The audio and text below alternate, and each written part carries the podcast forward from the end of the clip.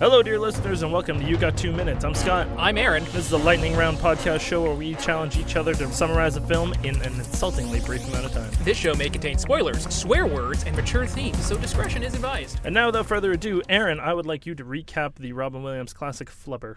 Yes, so Robin Williams is a inventor and he is not being a great inventor. He is actually failing a lot in inventing and everything that he is inventing is failing miserably because it's all bouncing really really high because of this adhesive that he invented, which doesn't actually work as an adhesive. It's just really really really bouncy. So then one day, um, the stereotypical thing happens, you know, when you're an inventor, uh, lightning strikes his house and it hits the flubber and the flubber turns into a uh, like it becomes like it's smart. It knows how it is alive and it questions things. So then it, Robin Williams is like, "Oh my, this flubber is is real and it's a person now, and what do I do?"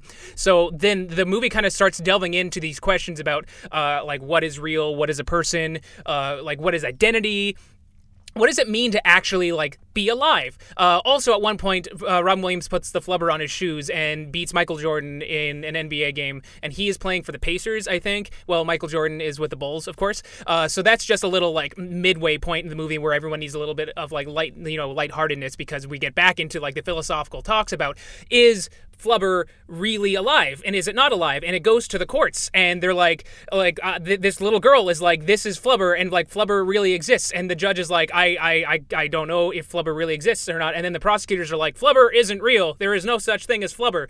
And then uh, eventually, through the magic of Ten the seconds. holidays, uh, the little girl convinces everyone that Flubber is is truly real and that Flubber deserves to be uh, given a, a birth certificate, and it is, and that's the end of the movie, and everyone is happy. Thank you for that recap, folks. If you like our show, please subscribe, rate, and review us on iTunes. I'm Scott. I'm Aaron. and that's two minutes.